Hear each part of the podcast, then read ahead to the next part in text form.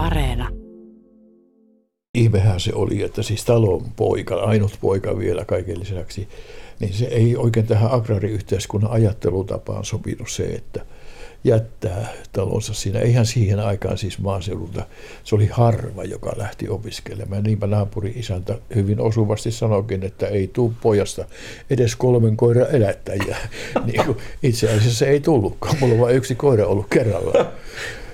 Tänään kuuden kuvan vieraana diplomi-urkuri, taiteilija, professori Pentti Savolainen, jonka komeaan uraan kuuluu myös monta vuotta toimiminen Savonlinnan oopperajuhlien johtajana, sitä ennen Savonlinnan musiikkipäivien sen yhtenä perustajana, ja hän on myös yksi niistä henkilöistä, jotka olivat vuonna 1967 pistämässä pystyyn Savonlinnan oopperajuhlia uudestaan.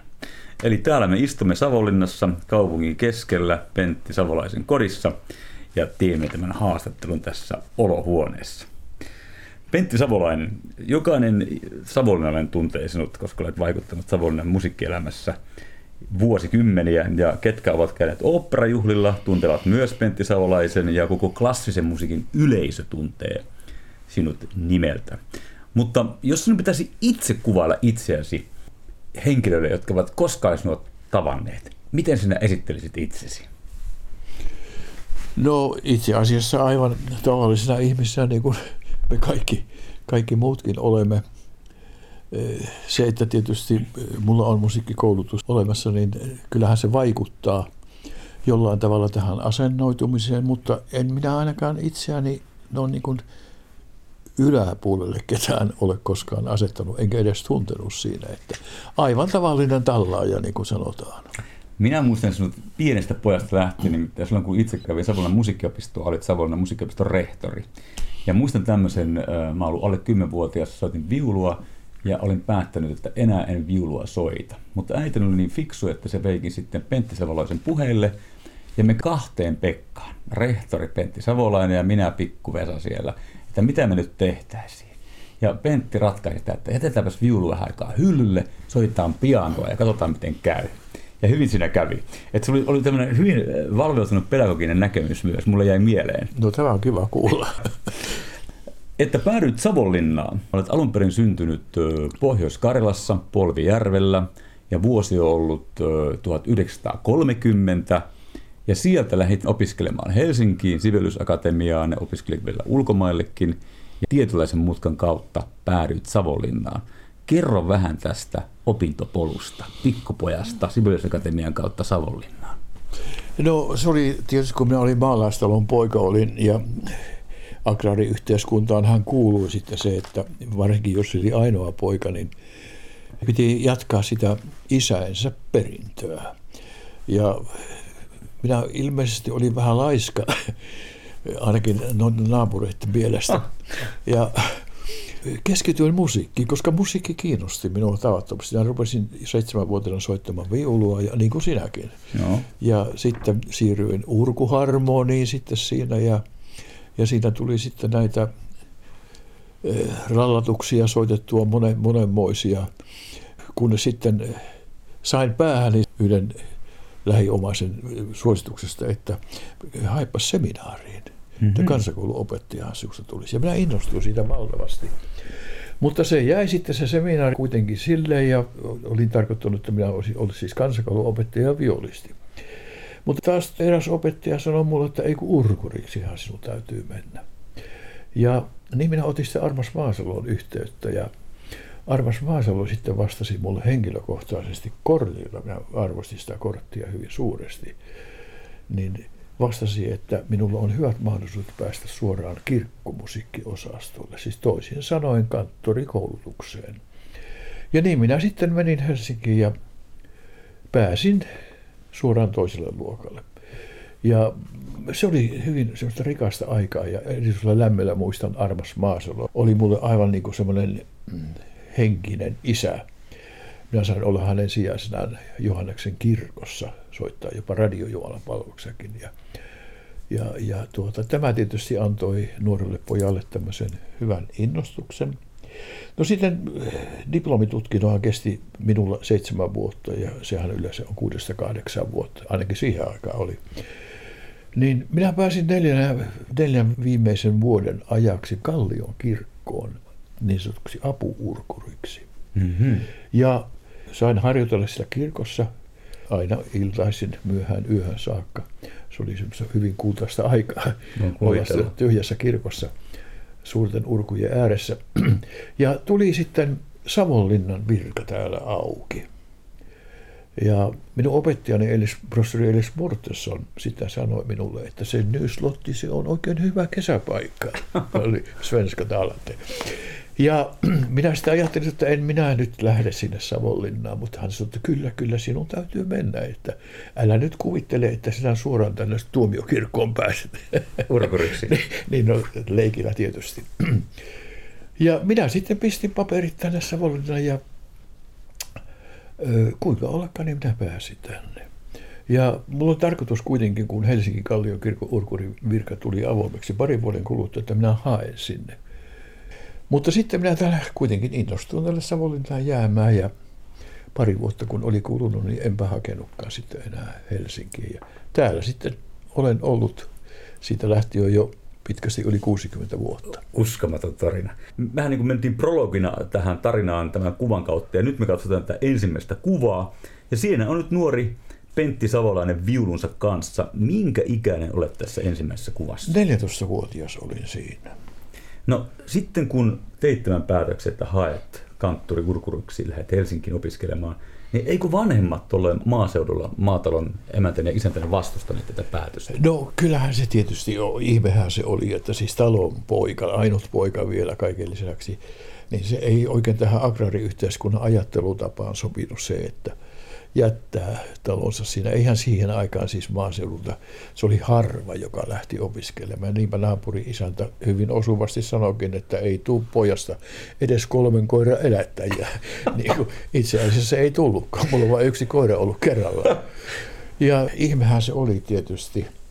Mutta kyllä siinä sitten kun olin kerran lähtenyt, niin piti rautaisella tahdolla yrittää mennä eteenpäin. Mutta vanhemmat ei verisesti vastustaneet sit sitä? Ei, ei. Äitini, minun äitini oli mulle hyvin suuri tuki. Tosin isä kyllä oli vähän katkeraa sitten siinä, että poika jättää nyt kotitilansa ja jättää jopa vanhempansa, joita minä suinkaan ei jättänyt sitten.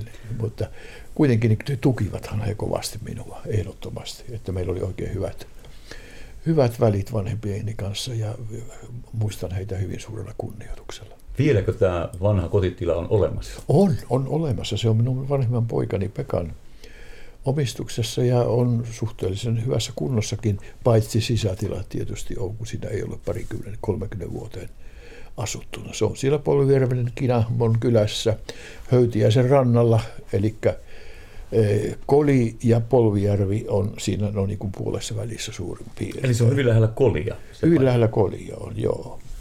Sitten mennään toiseen kuvaan, jossa siellä oletkin jo oman instrumenttisi urkujen äärellä. Ja tämä on varmaan otettu Savonlinnassa tämä kuva. Ja se ei näytä kovinkaan vanhalta. Se on varmaan, ei ole montaa vuotta, kun tämä kuva on otettu. No se on, se on otettu, kun operalla täytti sata vuotta.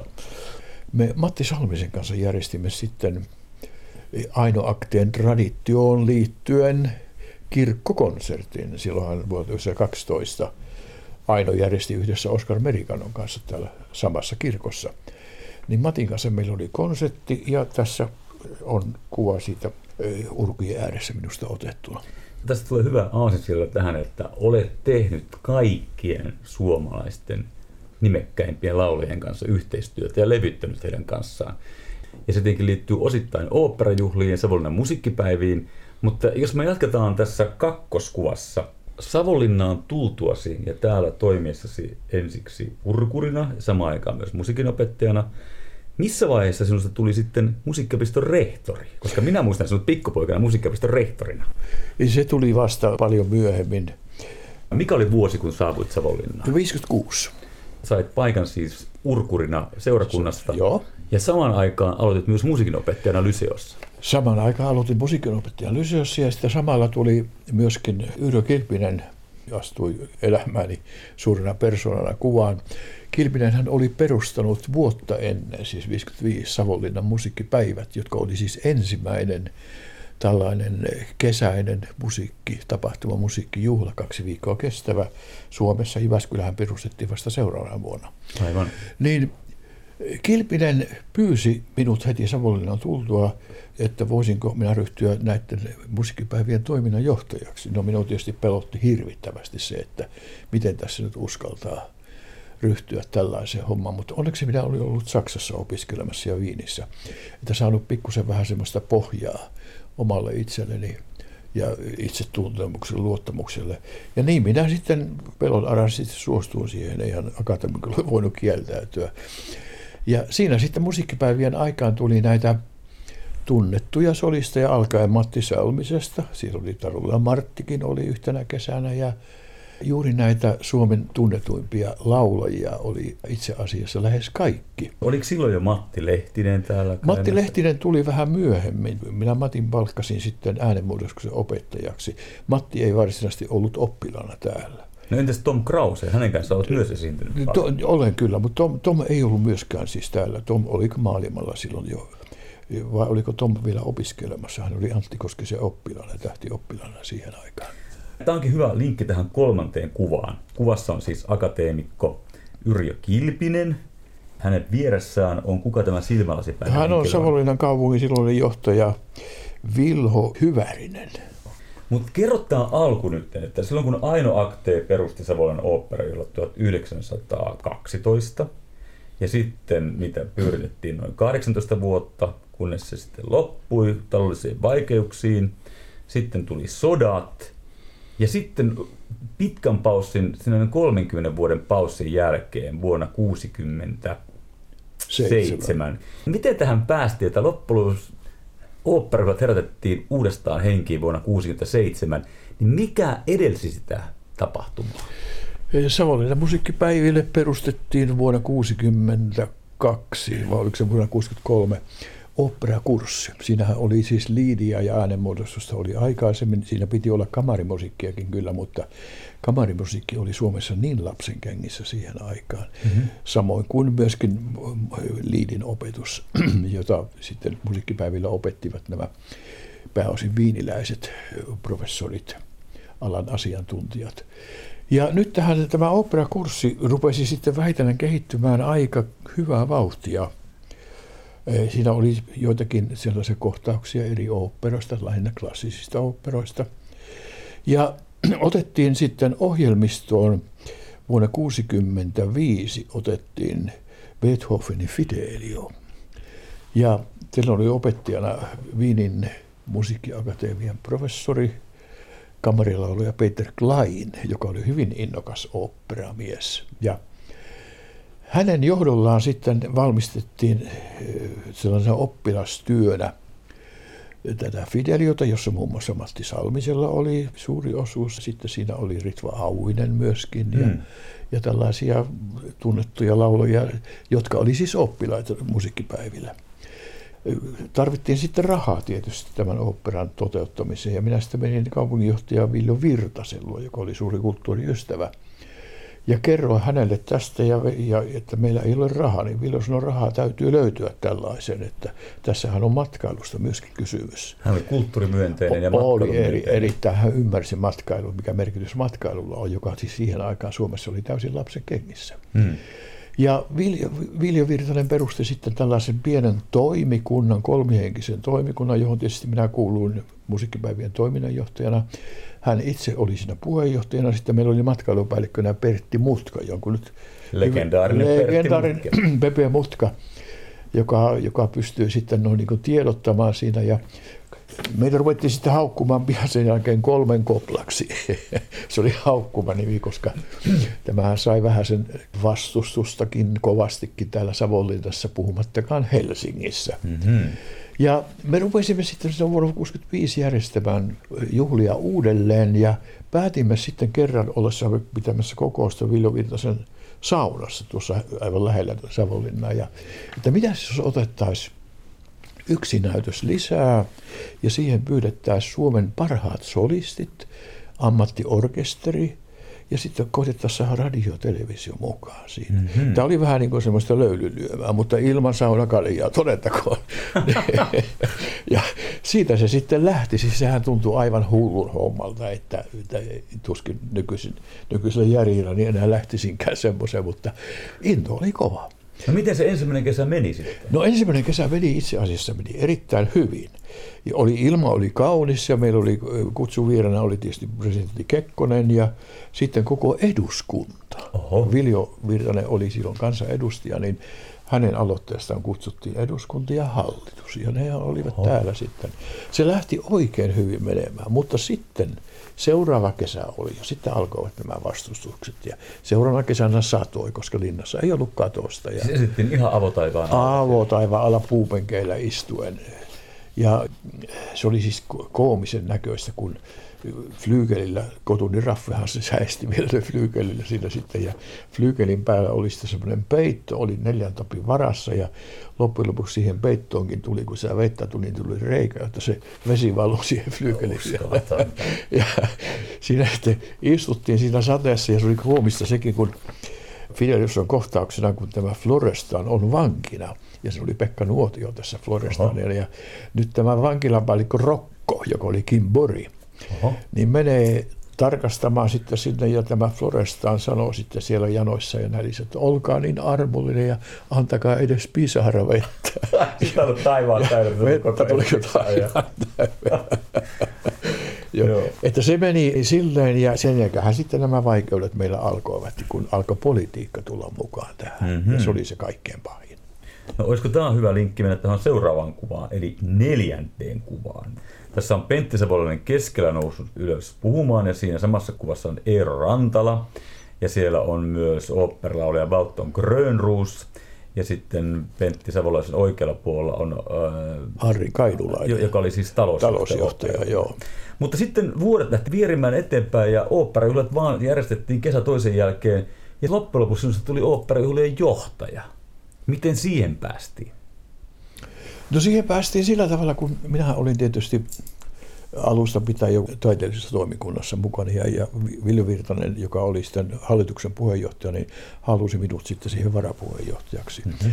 Ja siinähän minä olin sitten vuosikymmenet ja ja kun Timo Mustakallio sairastui myöhemmin Martti Talvelan jälkeen vuonna 1978 muistaakseni, niin silloin Timo tuli, niin Timon sairauden aikana olin hallituksen puheenjohtaja jo, niin jouduin sitten aika paljon vastaamaan sitten näistä kokonaisuuden hallinnoista.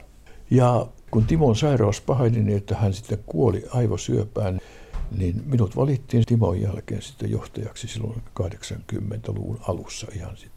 Ja sinä olit nimenomaan pääjohtaja, et ollut taiteellinen johtaja, Ei, joo, pääjohtaja. Juuri näin, jolloin kokonaisvastuu siinä, mutta taiteellinen johtajahan tietysti aina on tällaisella festivaalilla on se keulakuva ja meillä on ollut erittäin hyviä taiteellisia johtajia Martti Talvelasta, Ralf Kotuuni, mm. loistava johtaja, ja, ja sitten Valton Grönruus ja Timo Mustakallio. Niin siitä kautta mulla tuli ja tein sitten sopimuksen, että olen siihen saakka, kunnes täytän 60 vuotta. Ja juhlat Oopperajuhlien pääjohtaja. Niin. Ja koska minä tiesin, että se on hyvin rankkaa työtä, että jos sitä hengissä selviää, niin hyvä on. Mutta minä jouduin vielä olemaan vuoden sitten sen lisäksi vielä ennen kuin sitten jäin eläkkeelle. Mutta miten se tuntuu, sulla on, sulla on kuitenkin muusikon koulutus ja olit esiintyvä artisti ja olit pedagogina vuosikymmeniä, niin siinä pääjohtavan tehtävässä joudut ottamaan myös tämmöisiä suuria taloudellisia vastuullisia asioita ja organisatorisia asioita kontollesi. Miltä se tuntuu tämmöisestä artistista? Kyllä se, kyllä se oli aika vaikeaa, mutta, mutta täytyy sanoa, että meillä oli hyviä talousjohtajia. Esimerkiksi Harri Kainulainen oli aivan loistava ja myöskin muita on ollut, joiden kanssa yhteistyössä, hyvässä yhteistyössä on sitten menty, menty eteenpäin. Ja kyllähän siinä on ollut semmoista sovittelemista ja sovittu välillä, välillä on tullut tappiota niin, että ei ole nenä jäänyt juuri aallon päälle, mutta sitä aina vähitellen sitten selviää siinä. Ja perustimme sitten Ralf Kotunin aikaan myöskin tämä Oopperolot osakeyhtiö, jolla oli aika suuri merkitys taloudelliseen tilanteeseen, koska Oopperolot on siis kannatusyhdistyspohjainen ja sehän ei saa tuottaa voittoa. Mm-hmm. Niin osakeyhtiö kun oli, niin sitten myöskin nämä sponsorit, suuret firmat, meillä oli siis lähes kaikista Suomen suurista firmoista oli sponsoreita, että tällainen taiteen tukeminen ja toimenkuvansa kirkastaminen oli heillä tällaisena suurena tavoitteena, josta piti olla hyvin kiitollinen. Tapahtuiko tämä nimenomaan sinun johtajakaudella, kun tuli mukaan tämä osakeyhtiöjärjestely, plus nämä ulkomaalaiset oopperatalot, joista tuli ihan joka vuotinen tapahtuma? Tapahtui, kyllä. Juuri Ralf Kotunin aikaan perustimme juuri tämän osakeyhtiö. Ja e, tämä ulkomaisten vierailu alkoi vuonna 1976, koska juhlathan oli ensin alkuun viikon mittainen, sitten ne tuli kahden viikon mittaiseksi ja vihdoin kolmen viikon mittaisiksi heinäkuussa. Siihen aikaan siis liput meni heti syksyllä kaupaksi. Meni kaikki. Aikaa, joo. Joo. Ja yleisö alkoi vaatia tai toivoa, että voisi pidentää, mutta suomalaisin voimin ei voinut pidentää, koska taiteilijoilla, laulajilla, orkesterilla alkoi omat työt sitten mm. jo. Ja päätimme sitten Kotuni Raffen kanssa, että otetaan joku ulkomainen oopperatalo. Ja neuvottelimme sitten Estonian kanssa ja Estonian johdon kanssa. Silloin oli Arne Mik ja Erik Laas olivat siihen aikaan vastaavat henkilöt siellä. Ja he aloittivat. Ja sitten seuraavana vuonna oli Kiinan keskusopera ja sitten oli Tukholma ja sitten oli Japani ja sillä tavalla se lähti. Ja jatkuu ihan saumattomasti tähän päivään saakka. Edelleen. Joo. Se on oleellinen osa oopperajuhlia edelleen. Eikö nykyään oopperat kestää viisi viikkoa, koko kausi? Neljä viikkoa, Neljä koko, koko heinäkuun. Ja sitähän on nyt mietittynä, että jos tuota jatkaisi sitten, tai yrittimmehän me jatkaa sitten muulla tavalla – muun muassa Bolson balletilla yritimme jatkaa sitten jälkeenpäin, mutta ikävä kyllä täällä Savonlinnassa tuli sitten, politiikka tuli siihen väliin. No, tämä on mielenkiintoinen kysymys, että miten näiden vuosikymmenien aikana, silloin kun ensimmäinen kerran juhlat pidettiin vuonna 1967, niin miten kaupunki niin kuin organisaationa ja miten kaupunkilaiset ottivat juhlat vastaan? Onko se muuttunut kaupunkilaisten asenne juhlia kohtaan näiden 50 vuoden aikana? Onhan se muuttunut paljonkin, mutta täytyy sanoa, että kyllä siis kaupunkilais, osa kaupunkilaisista suhtautui tavattoman myötämielisesti. Esimerkiksi savonlinnaiset urheiluseurat, jotka tulivat, järjestivät järjestysmiestehtävät. Sitten tuota, Punainen Risti, joka oli järjestetty Savonlinnan sairaalan kautta. Ja kuoro, jossa oli savonlinnalaisia alkuun, oli laulamassa myöskin musiikkipäivien osanottajia. Nykyisinhän se tai pianhan se tuli sitten tällaiseksi valtakunnalliseksi, jopa kansainväliseksi. Et siis savonlinnaisten suhtautuminen on mielestäni ollut tavattoman positiivista. Tosin alkuvuosina oli kyllä niin, että siis ei uskottu näiden juhlien merkitykseen. Se todistaa se, että ravintolat meni kiinni jo ennen kuin opera päättyi ja tuossa torilla oli kioski, jonka edessä oli pitkä jono aina nakkikioskilla. Nälkäisiä operassa tulijoita, kunnes pian havaittiin, että Tämä on matkailua. Kyllä. Tämä on matkailua ja yleensä tulee tänne ja täytyy olla tarjolla myöskin. Ja se on noussut aivan kiitettävästi. Ja sitten täytyy mainita, että siis on ollut joitakin savonlinnalaisia, jotka ovat tehneet tavattoman suuren merkittävän työn siis tämän edistämiseksi. Ja haluan mainita tässä pari henkilöä. Toinen on edesmennyt lehtori Pirkko Auinen, joka mm. myöskin hallituksen varapuheenjohtajana teki tavattoman hyvää työtä ja erityisesti lastentarhaopettaja opetusneuvos Anja Valtonen, joka oli myöskin hallituksen puheenjohtajana. Että tällaisia heidän kaltaisia henkilöitä tässä on ollut, jotka ovat edesauttaneet ja sitten suurin osa savonlinnalaisista niin siis on tajunnut näiden juhlien matkailullisen merkityksen ja mikä se merkitsee liike-elämälle. Sehän on siis kymmenissä miljoonissa mm-hmm. tämä kaikki. Jos miettii, mikä on semmoinen intrigoinnin syvä pyörä, niin se on opera. Aina kun on taiteellisia henkilöitä paikalla, siihen liittyy aina kilpailua, siihen liittyy aina valtataistelua. Joudutko tämmöisiin kamppailuihin näiden operajuhlien johtajan vuosien aikana? No en itse asiassa. Täytyy sanoa, että näiden taiteilijoiden kanssa ja samoin kuin koko meidän henkilökunnan kanssa, niin on osattu puhaltaa yhteen hiileen Martti Talvelahan oli loistava johtaja siinä, joka muun muassa Martti meni itse lavastomoon tekemään töitä. Hän oli kansakouluopettajan erikoiskoulutukselta oli käsityöopettaja. Martti käytti hyväkseen sitä. Ja, että semmoinen yhteen hiileen puhaltavuuden henki on ollut näissä kannustimena, jolla siis olemme menneet pienillä palkkioilla eteenpäin. Ja omasta henkilökohtaisesta näkökulmastani katsottuna, niin – Nämä suuret taiteilijat, jotka nyt ovat maailmaa reissanneet ja nähneet ja ovat todella siis taidossaan pitkällä. Siis ne on tavattoman nöyriä ihmisiä. Ne hallitsevat tämän Sokrateen viisauden, että kun ihminen oppii tietämään sen, että hänen loppujen tiedä yhtään mitään, niin hän tietää jo paljon. Hmm. Ja juuri tämä tällainen viisaus näitä hallitsee. Ja Savonlinnassahan yleensä on ollut, nämä on huipputaiteilijoita kaikki, joita tänne tulee, sekä suomalaiset hmm. että ulkomaalaiset. Että se henki on niin kuin orkesteri on ollut aivan loistava, kuoro, ja kesän aikanahan täällä on toista tuhatta henkilöä mm. kaikkiaan palveluksi. Olethan sinä itsekin täällä ollut. Mulla oli, joo, lähes koko 90-luvun tehdä töitä operalla lehdistö- ja PR-toimistossa. Ja mä muistin sitä aikaa, kun oli ihmisiä niin valtavasti, silloin kultaisella 90-luvulla, sitten kun oltiin lamasta päästy ohi, niin että ravintoloihin ei päässyt ilmasta oopperajuhlien tämmöistä henkilökuntalippua, koska jonot oli niin valtavia. Ja mä muistan hurjimpina kesinä opera-esityksen jälkeen lähti kahdeksan suihkukonetta Helsinkiin, koska ei Joo. pystytty majoittamaan ihmisiä. Näin oli. Mutta muistan myös, kun mun ensimmäinen työpaikka on ollut Kylpylä hotelli Kasinolla pikkolopoika, eli kannoin varakkaiden ulkolaisten turistien matkalokkeja huoneisiin. Nyt puhutaan siis puhutaan 70-luvun lopusta. Niin oli ihmiset, jotka oli kaksi-kolme viikkoa oopperajuhlilla vieraina. Joo. Tänne tultiin olemaan pitkäksi aikaa. Se on Timo Mustakallio oli taiteellinen johtaja Joo, siellä. kyllä. Joo. Muistan hänetkin myös elävästi. Mutta jossakin vaiheessa lähtikö hinnat nouseen, että ihmiset enää ei voinut olla täällä viikkokausia asua hotelleissa? Ilmeisesti, koska täällä alkoi kehittyä vähitellen semmoinen sanotaan semmoinen operahinnasto ja normaali hinnasto, joka nyt itse asiassa on, minä olen käynyt kaikki nämä Euroopan tunnetumat operoivat lävitte, Salzburg, Bayreuth, Verona, niin siellä on aivan sama tilanne olemassa hmm. myöskin. Siis hinnat nousevat, koska turisteja tulee, tulee. ja harva niistä loppujen lopuksi operaan pääsee, koska ei ole lippuja, varsinkin Bayreuthissa ja Salzburgissa. Niin Tämä sama ilmiö on ollut havaittavissa Savonlinnassakin, mutta sanoisin kuitenkin savonlinnalaisten eduksi, että täällä on osattuna tämä tehdä järkiperäisesti. On aivan selvää, että kun kalaa on paljon, niin pyydyksiä täytyy olla myöskin sen mukaan sitten. Kyllä. Eli siis ravintolapalvelut sekä hotellipalvelut ovat kehittyneet huimasti loistavasti. Loistavasti, täällä on erittäin hyvä palvelu olemassa.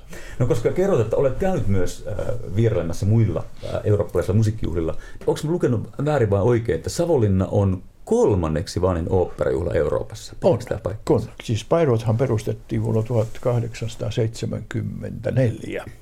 Ja sen jälkeen muutama vuosi eteenpäin eh, tuli Salzburg mm-hmm. ja sitten vuonna 1912 Aino Akte aloitti täällä. Ja Verona aloitti 1913. Eli siis, Savonlinna meni Veronan ohi? Savonlinna meni Verona ohi yhdellä vuodella. Niin kuin tässä kerrot hetki sitten, että oli paljon vierailevia oopperataloja. Miten paljon tämmöiset eurooppalaiset musiikkijuhlat kävivät toisissaan vierailulla? Tai miten paljon sinä kävit tutustumassa muihin eurooppalaisiin musiikkijuhliin? Kyllä minä kävin kaikissa. Siis Bayreuthissahan oli siihen aikaan, oli Martti Talvela oli esiintymässä. Marttihan järjesti ihan useampia päiviä siellä ja sainpa tutustua vielä itsensä Wolfgang Wagneriin, joka Oho. haastattelemassa häntä. Ja Salzburgissa. Kim Bori oli silloin, opetti Mozart Teobissa Salzburgissa ja Kim järjestän, että mä pääsin kuuntelemaan myöskin jopa Karajanin harjoituksiakin Oho. siellä sitten. Ja tuossa Veronassa me, me olimme siis koko operajuhlien sakki, oli, minä olin silloin johtajana ja otin yhteyttä Veronan johtajistoon ja kerroin tilanteen, niin siinä toivotettiin sydämellisesti tervetulleeksi. Ja meillä oli koko meidän henkilökunta oli siellä. Wow. Että, että se oli tavattoman hyvä käydä oppia katsomassa siinä, kun meidän juhlat alkoi kansainvälistyä ja levitä juuri tällainen yleisön mielenkiinto yhä enemmän ihmisiä saapua siis aina Australiaa myöten. Ja eh, tämä oli tavattoman opettavaista meille kaikille, että, että miten menetellään, jopa siinäkin mielessä, että näin ei saa tehdä, mm, mm. joka on negatiivinen merkki, mutta kuitenkin kääntyi positiiviseksi. Et se oli hyvin rikasta aikaa kyllä, ja, ja olen kiitollista näille henkilöille, jotka järjestivät, järjestivät tämmöisen mahdollisuuden. Voitaisiin puhua oopperahylistä vaikka kolme lähetystä. Mutta mennään seuraavaan kuvaan, joka on nyt viides kuva. Ja siinä on nyt sitten Pentti Savolainen tohtorin hattu päässä. Lähdetkö avaamaan tätä viidettä kuvaa, eli sinä olet siinä frakissa ja tohtorin hattu päässä. Eli miten ollaan tähän päästä? No, aloitin silloin, kun olin musiikkipäivien toiminnanjohtaja ja operajuhlilla. Sitten myöskin jo aloitettiin näitä, niin Jyväskylän yliopistossa oli musiikkitieteen professori, oli Timo Mäkinen. Ja menin hänen juttu silleen kysymään, että olisiko mahdollisuutta, koska minusta tuntuu, että minun pitäisi saada myöskin tätä tietopuolista akateemista sivistystä. Ja Timohan otti erittäin mielellään oppilaakseen ja, ja suoritin hänelle Filkandin tutkinnon ja Timo jäätyä eläkkeelle, niin tuli hyvä ystäväni professori Matti Vainio, joka oli tavattoman innostava hänkin ja piti huolen siitä, että, että en jää laakereille lepäämään ja suoritti sitten maisterin tutkinnon ja myöskin lisensiaatin tutkinnon. Ja sitten Matin ansiosta rupesin tekemään väitöskirjaa ja väittelin viime vuosituhannen loppupuolella. Mikä oli sun väitöskirjan aihe? Väitöskirjan aiheena oli operan merkitys kansallisen kulttuuri-identiteetin kehittäjänä. Se on vaan koomillista, että kun minä olin Sibelius Akatemiassa opiskelemassa, niin minähän tavallaan vähän niin kuin vihasin operaa. Ja se jo, johtui siitä, että kun olin katsomassa taikahuilua, niin silloin kun oli Boulevardilla oli tämä operatalo, niin se oli Papa Kieno, joka juoksee sitten karkuun tätä lohikarve perässään. Ja, ja, ja siinä oli sitten tehtynä semmoinen pahvista semmoinen lohikarvetta muistuttava hirviö. Ja se aivan ohut lanka oli hänellä sitten tuolla housun takamiston sidottuna. Ja se narussa veti sitten siinä ympäri näytti, että nyt au, ken auttaa, ken auttaa, ken auttaa, mua voi laulaa. Minä ajattelin, että tällaista kuin tämä opera on tällaista pelleilyä. Kun näistä oli Viinissä opiskelemassa ja sain sitten käydä Viinin valtion oopperassa nämä professorit järjesti, että mä sain olla siellä läis joka ilta. Ja sitten mm. myöskin Finnin Volksoperissa. Ja siellä näin sitten taikahuulun seuraavan kerran, joka oli aivan toista. Niin silloin mulla aukosi, että eihän tämä opera olekaan. No sitten talvella Martti tietysti avasi sen vihdoin viimein tämän operan. Marttihan oli siis armoitettu taiteen puolesta taistelija. Ja Martti aina sanoi, että siis operan tulee olla sellaista, että jokainen ihminen kokee sen eläväksi. Hmm. Ja se ei saa olla mitään puolinaista. Jos taide, operataide on puolinaista, niin se on niin kuin, niin kuin syöpä, joka syövyttää sen loppujen lopuksi täysin. Hmm. Ja jos me emme Suomessa pidä huolta juuri tästä taitemuodosta, niin kuin yleensä taiteesta, niin suomalainen kulttuuri on kuin kynnysmatto kansainvälisessä kulttuurikentässä. Hmm. Tämä oli Martin motto. Oli. Ja nämä jäi mieleen, nämä Martin sanat. Ja Vieläkin muistat. Siitä sitten minä rupesin mietiskelemään tätä tätä väitöskirjan aihetta ja niin kuin sanoin, niin professori Matti Vainio oli siinä aivan ratkaisessa asemassa. Haluan muistella vielä Erkki Toivanen, jonka sinäkin tunsit hyvin. Eli yleinen tuota, Lontoon kirjeenvaihtaja. Erkki oli semmoinen suuri innoittaja minulle myöskin ja moni muu, että niin tuli sitten väitelleeksi. Enkä kadu sitä. Eli kun sinusta tuli äh, filosofian tohtori, olet ollut silloin lähellä kymppiä, eikö vaan? No, no jotain, sillä, jotain sillä päin, mutta hyvä ystäväni Espanjassa, jossa olin kaikkiaan 25 talvea eläkkeellä ollessa, niin se oli Eeva, jääköön sukunimi sanomatta Eeva, joka oli etevä lääkäri ja herttainen viettävä ihminen, sanoi, että älä koskaan sano ikäsi suoraan, vaan hän katsoi minua ja sanoi, että sinä käytät sanontaa, että 65 plus. Se on juttu. Se on tämä että Ventti Savalainen on 65 plus. Uh, mutta tämän tohtorin työn lisäksi olet myös tehnyt kirjallisia tuotoksia, olet kirjoittanut kirjoja, olet uh, myös tehnyt radio-ohjelmia Espanjassa asuessasi. Ja etkö ole kirjoittanut Aino Akteesta ihan tarkemmin? No, olen. Aino, Ainostahan minä teen, siis tämä minun ensimmäinen graduuni on Aino Akteesta Martti Talvelaan. Ja sitä kautta tietysti, kun nämä ensimmäiset juhlat vuonna 1967 aloitettiin, niin tämä professori Peter Klein halusi, että pitäisi olla tälle Fideliolle semmoinen erikoinen paikka, jossa esittänyt. Minä vein hänet Olavin linnaan, jota ei ollut restauroitu vielä silloin. Ja, ja onneksi mä olin tehnyt tämän graduni, olin tehnyt jo silloin, että tiesin kertoa hänelle näistä ainoakteen juhlista. Ja silloin oli siinäkin mielessä oli hyötyä siinä, että hän innostui kovasti, että tämä on se paikka. Olavillinen on semmoinen paikka, jonka, jota itse asiassa Euroopassa toista samanlaista ei ole, koska siinä on mm. se suuri linnan piha ja tämmöinen keskiaikainen sotalinnan viehättävyys mm-hmm. ja et cetera, et cetera. Ja siitä se sitten lähti. Eli mä mietin tämä myyttinen hahmo Aino Akte, jonka tavallaan tavalla tai toisella jokainen suomalainen tuntee ja muistaa ainakin kuvista ja postimerkistä, mutta sinä olet tutustunut hänen elämänsä tarkemmin. Jos sinun pitäisi ihan lyhyesti kuvailla, minkälainen henkilö Aino Akte oli ihmisenä, niin miten sinä hänet kuvailisit? No minä käytän näyttelijä Jalmari Rinteen sanontaa, kun hän tunsi Aino Akteen. Niin hän sanoi näin, kun minä kysyin häneltä tähän saman kysymyksiin. Hän sanoi, että missä Aino Aktee oli, siellä aina riideltiin. siis Ainohan oli hyvin temperamenttinen, erittäin temperamenttinen ja siis suuri diiva, jota arvostettiin Pariisin suuressa oopperassa tavattomasti ja hän meni jopa niin pitkälle, että hän ö, sitten erosi sieltä, kun hän olisi halunnut olla määräämässä myöskin ohjelmiston esiintyjä, ketä naislaurat esimerkiksi on siinä. Ja, ja tuota, mutta aina oli kuitenkin aikansa kuuluisin suomalainen naislaulaja. Tosinhan meillä Suomessa oli muitakin, muitakin tunnettuja laulajattaria ilman muuta. Mutta Aino oli kuitenkin semmoinen, joka siis antoi itsestään sen maailman diivan kuvan. Ja siinä suhteessa hän oli myöskin isänmaallinen, joka halusi perustaa Olavillinnan juhlat vuonna 1912. Ja hän sanoi näin, että näiden juhlien tarkoituksena on suomalaisen musiikin esittäminen ja edistäminen kansainväliselle yleisölle. Ja siinä hän onnistui. Eli hän oli myös näkemyksen Oli, henkilö. mutta se, siinä oli vaikeutena se, että silloin kun Aino aloitti Savonlinnassa, niin ei ollut kuin kolme suomalaista oopperaa. Ja niistä yksi oli Fredrik Passiuksen Kaarlekuninkaan metsästys. Ja Passiushan oli saksalaissyntyinen ja tämä tekstihän oli ruotsinkielinen. Mm-hmm. Että ei ollut, ei ollut mitä esittää. Ennen kuin sitten tämä suomalaisen oopperan buumi alkoi vasta vuonna 1975, niin kuin itse muistatte. Mm.